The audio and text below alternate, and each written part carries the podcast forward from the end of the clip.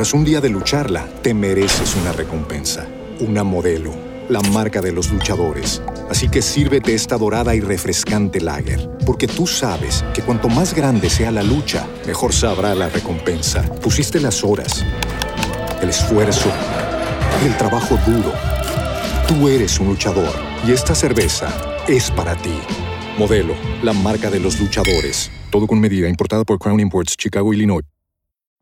Every day, we rise, challenging ourselves to work for what we believe in. At U.S. Border Patrol, protecting our borders is more than a job, it's a calling. Agents answer the call, working together to keep our country and communities safe. If you're ready for a new mission, join U.S. Border Patrol and go beyond. Learn more at cbp.gov/careers. Planeta Fútbol presenta a Carlos Antonio Vélez en Palabras Mayores.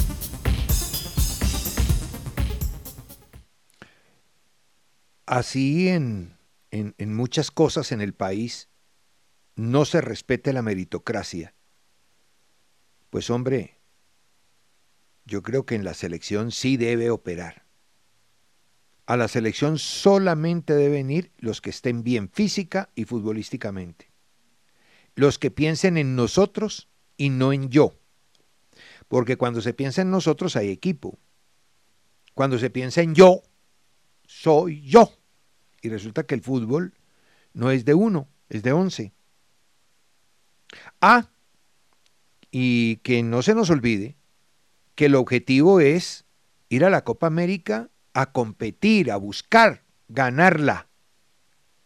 ¿No? No más terceros lugares, ya pues terceros lugares, ¿no? Siempre lo mismo, ¿no? Vamos a buscar ganar una Copa América, como la ganó Chile. Chile ganó dos seguidas. Y si la ganó Chile nosotros, ¿por qué no podemos aspirar a ella? Hay que ir a buscarla, como se buscó la pasada Copa América. Al final terminamos en el mismo sitio, terceros.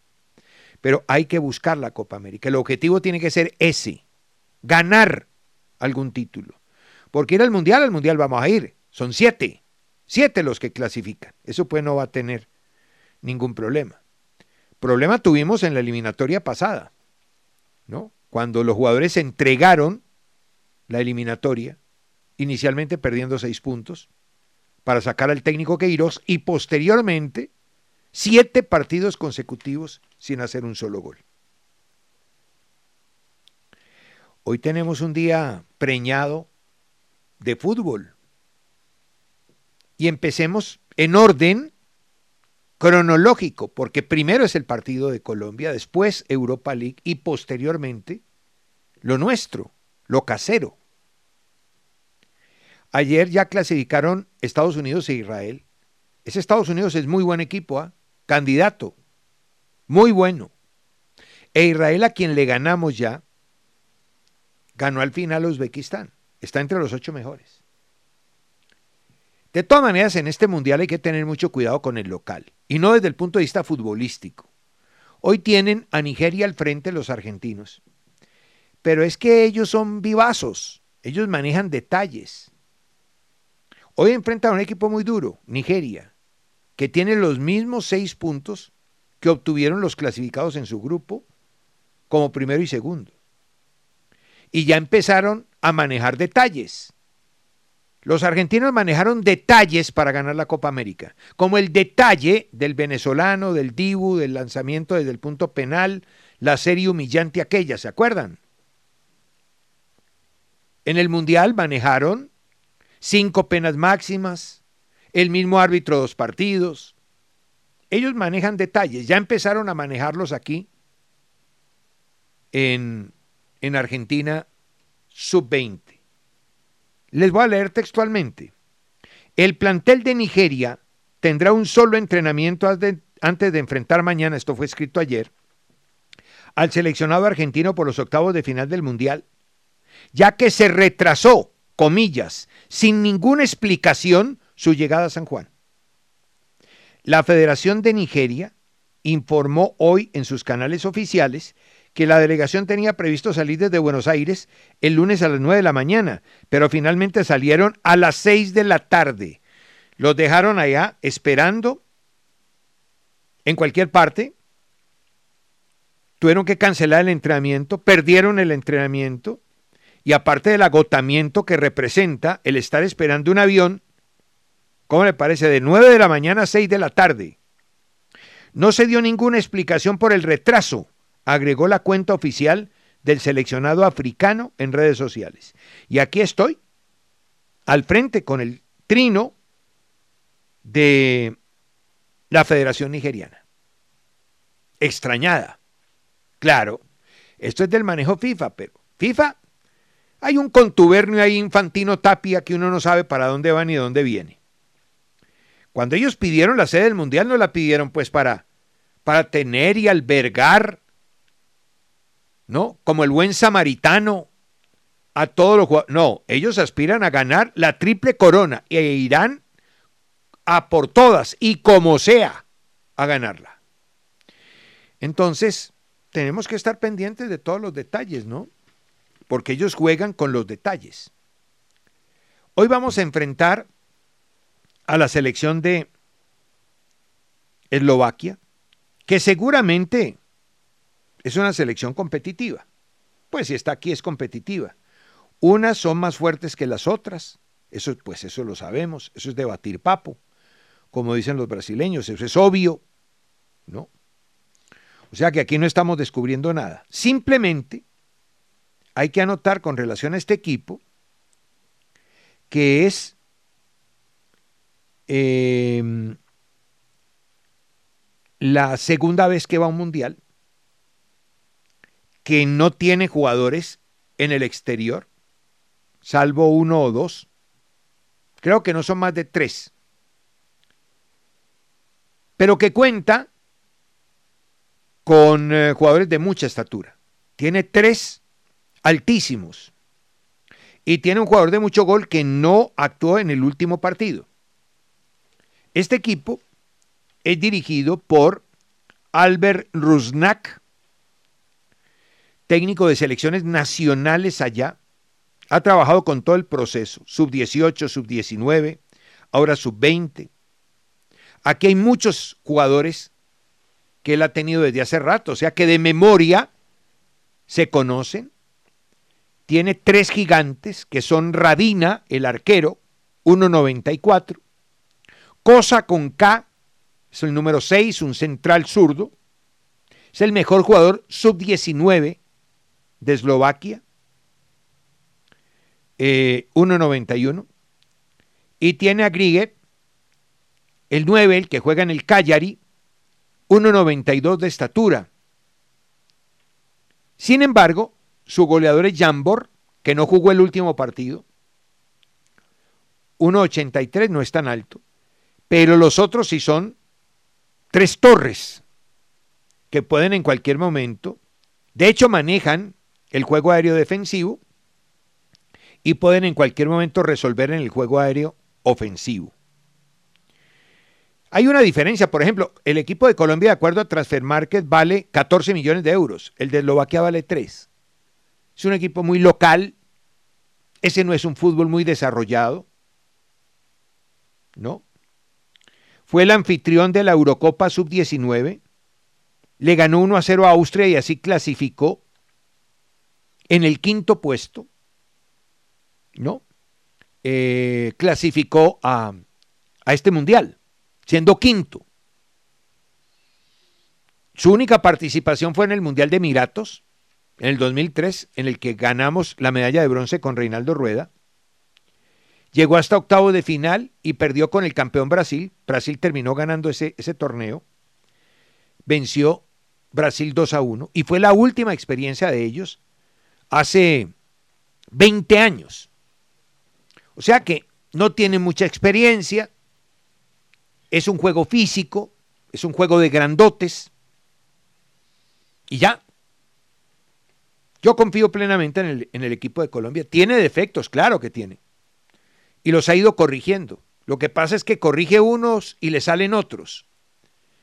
Pero corrigió, por lo menos en el último partido, los relevos a través del doble pivote, la salida lateral cubierto o cubierta. Eso lo hizo muy bien Vélez, por ejemplo, que era suplente. y que entró, porque varios fueron los suplentes que jugaron aquel partido, con muy buena respuesta. Ya no van los dos pivotes, ya Torres y Puerta no van juntos, siempre hay un relevo, un escalonamiento. Eh, el arquero sigue siendo muy confiable. Tienen salida, Colombia tiene salida por laterales, si no es Ocampo, Stanton, quien dejó una muy buena impresión. Se nota la huella europea en ese muchacho. Y del otro lado eh, está Salazar, que Salazar ya apunta a selección mayor, en un lugar en el que necesitamos los jugadores. Y bueno, tenemos una superpoblación de centrocampistas, unos mejores que otros. Asprilla y, Castillo Manyoma por encima de Luna y Monsalve, llenos de altibajos, pero también llenos de calidad técnica. Tenemos también un overbooking de centrocampistas de primera línea, con muy buena respuesta. Está Castilla, que es una magnífica alternativa, para una cosa y para la otra, porque lo sabe hacer todo. Cortés, que es uno de los dos o tres mejores del equipo. Está el tema del 9, que no tenemos goleador. Hay jugadores ahí que hacen goles. Hurtado es el titular, Ángel el suplente. Ángel es importante moviéndose. Ya cuando se, se pone en ese plan egoísta de rematar todo y olvidarse de los compañeros, allá la cosa es mamona, pero funciona, operativo es, en la medida en que juega para el equipo. Y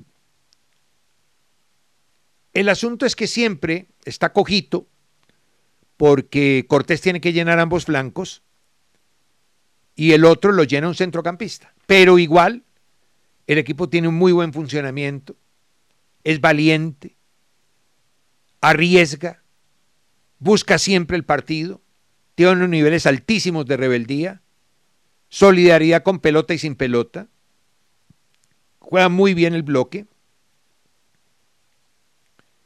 El problema es que empezamos perdiendo. Y ese es un asunto que no hemos podido superar. Y que hay que superar. Porque pues se ha podido dar vuelta contra Japón, contra Israel, aquí contra Paraguay, no sé qué otro partido. Pero la constante es que Colombia empieza perdiendo.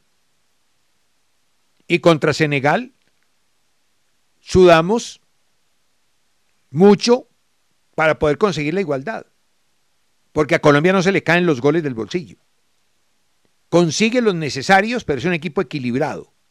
Consigue los necesarios para ganar y se defiende bien. Ahí está el secreto del tema. Pero va a llegar el día en que nos aparezca alguien que ponga un, un autobús, un P900, y defienda heroicamente lo que consiga, que lo consiguen generalmente en los primeros tiempos contra Colombia. Colombia corrige muy bien. En los entretiempos se nota la mano del técnico, pero a mí me gustaría que se notara la mano de Cárdenas desde el minuto 1 y no desde el minuto 46. ¿Qué puede estar fallando? Que no se conoce bien al rival, o que se ignoran virtudes del rival, o que no se neutraliza lo que, lo que el rival tiene, los aspectos fuertes, y no se atacan los débiles, o que simplemente el equipo necesita, y es un tema ya psicológico, del, de la puya del marcador adverso, como si lo motivara, como si lo moviera, como si lo articulara el hecho de ir perdiendo. No, necesita ponerse por encima. Si tiene superioridad, la autoridad necesaria, que esa superioridad futbolística urge y es poner el marcador por delante. Si eres superior, entonces hay que cuantificarlo. Cualificarlo está claro. Muchas veces se ha visto el equipo mejor que el otro, desde las condiciones y la calidad. Ya después viene lo cuantitativo, que es lo numérico. Tenemos que marcar goles por delante de ellos. Tan sencillo como eso. Después vamos a tener cuando esté terminando este partido, está arrancando en Europa la primera final europea entre Sevilla y Roma, sin colombianos, pero con un colombiano en la historia. Cuando Vaca era operativo, porque la verdad hoy por hoy no lo es, por mucho que haga un esfuerzo, pero cuando Vaca era operativo, hizo parte de la historia de este Sevilla que ha ganado las cinco finales que ha jugado. La primera en el 2006 contra el Boro, en el 2007 contra el Español, en el 2014 contra el Benfica, en el 2015 contra el Dinipro, en el 2016 contra el Liverpool y en el 2020 contra el Inter. Y en aquella final del 2015 contra el Dinipro, Carlos Vaca fue la gran figura. 56 mil espectadores vieron aquel partido en Varsovia y Vaca puso el 2 a 1 para el Sevilla y al final puso el 3-2. Fue la gran figura y está en la historia como uno de los máximos artilleros de ese Sevilla. Los máximos goleadores son Canoutei Gameiro, 18 goles, y Vaca, 14. Los máximos goleadores del Sevilla en Europa League. Estamos hablando de un hombre que hizo historia, de un colombiano. Ya no hay. Como no hay en los equipos importantes de Europa. Ya nuestros jugadores son utilitarios. Cuadrado es el único que sobrevive sobrevivo, porque hay una realidad. Estamos absolutamente desvalorizados, nos desvalorizaron quienes no cumplieron con sus compromisos profesionales. Al frente de ese Sevilla está Mister Finales, Mourinho, que ha ganado las cinco finales europeas que ha disputado, con monedas, sin jeques, sin dos mil millones de euros, nada. Ganó y es el único que ha ganado las tres Copas de Europa. Ganó la Champions League. Ganó la Champions League con el Porto, le ganó 3 a 0 al Mónaco. ¿No? Con un equipo que tenía Mente, bueno, el mismo que enfrentó a Once Caldas. El Oporto.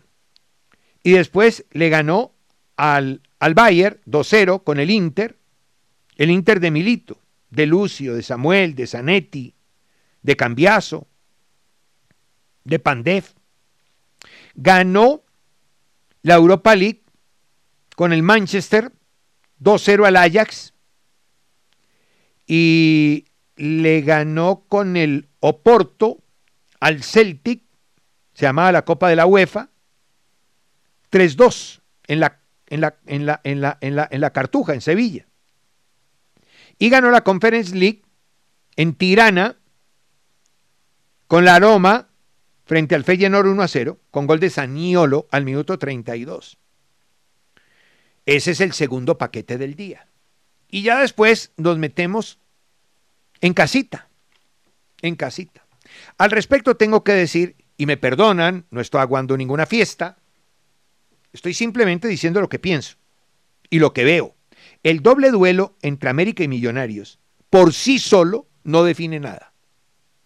Sí, enfrenta a los dos mejores y de aquí puede salir el finalista, seguro. Pero solito ese partido, solito ese enfrentamiento, hoy el sábado, solo no define nada. Tiene que contar con el otro partido. Hagan las cuentas, tienen números y verán. Tiene que combinar el doble duelo Millonarios América con el doble duelo Pasto Medellín para poder que este doble duelo saque al finalista. Porque si Medellín, un ejemplo nomás, si Medellín o Pasto suman los seis puntos y Millonarios gana uno y América gana el otro, pues no definió nada esto. Entonces, yo sé que es una venta que se hace, pero yo creo que hay que mirar los dos partidos. Mirar los dos. Todavía estamos muy temprano.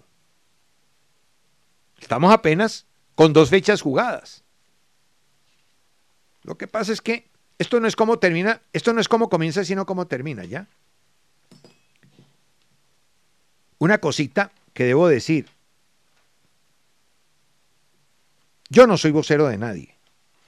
Respeten. Yo soy un bicho raro en esta profesión. Soy chapado a la antigua en eso.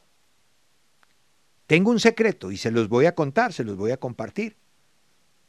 Para que no inventen y no especulen. ¿Saben qué hago? Lo que muchos no hacen en esta profesión. No vivo del chisme ni copio a los otros. Averiguo, tengo fuentes, verifico, pregunto, me cuentan, todo directico. ¿Y saben por qué? Porque tengo fuentes y le pregunto a las fuentes. ¿A qué me refiero? Que ayer di unas noticias de Nacional. Entonces, no falta el baboso, el imbécil, que salga a decir que yo soy vocero de Nacional. Yo no soy vocero de Nacional. Yo soy vocero de Carlos Antonio Vélez. Yo soy vocero de mí mismo, de nadie más. ¿Ok? Lo que pasa es que averiguo. Hago lo que la gran mayoría no hacen.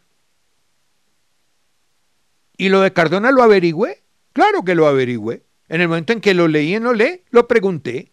¿Y a quién le pregunto? A mis fuentes. No ando copiando nada.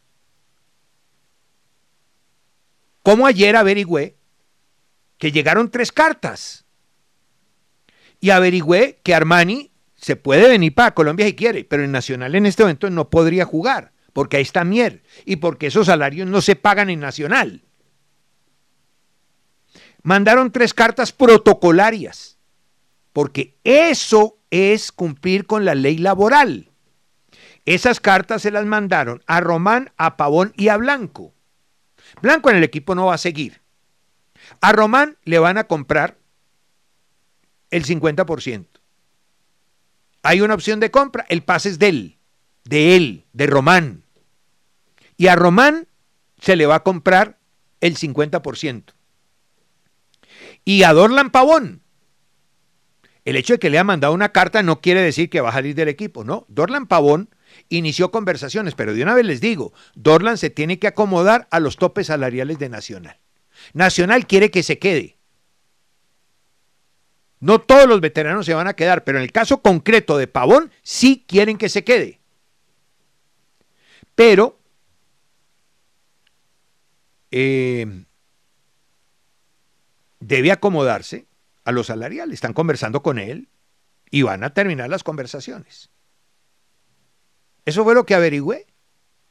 Esto no es vocería, esto es simplemente averiguar. Como también averigüé que el técnico de Santa Fe es uruguayo. Y que por lo menos anoche lo de Leonel se había caído. Santa Fe se cansó de mandarle razones y Leonel no contesta. Santa Fe quiere que sea Leonel pero se tiene que acomodar también a las platas. Y si no se acomoda, pues, hombre, yo le, yo le aconsejaría a Leonel una cosa, conteste simplemente y diga, no, gracias, porque también es un acto de mala educación, ¿sí o no? Digo yo, no sé. Son maneras de operar. ¿Ya? Entonces el técnico es uruguayo. Pero ¿saben qué? No dirige en Uruguay. Por lo menos anoche el técnico que iban a traer no es, es, es uruguayo, pero no dirige en Uruguay. ¿Sí? Y por ahora, para el partido frente universitario, pues tendrá que seguir Bedoya. Lo que pasa es que Bedoya está suspendido. Entonces, desde, desde arriba tendrá que orientar el equipo mientras llega el nuevo técnico. Se ha hecho todo el esfuerzo, pero está trancado. Y no soy vocero tampoco de Santa Fe. Simplemente conozco la noticia y nada más. ¿Ya? Más bien averigüen, muchachos, averigüen. Trabajen un poquito. Más fácil.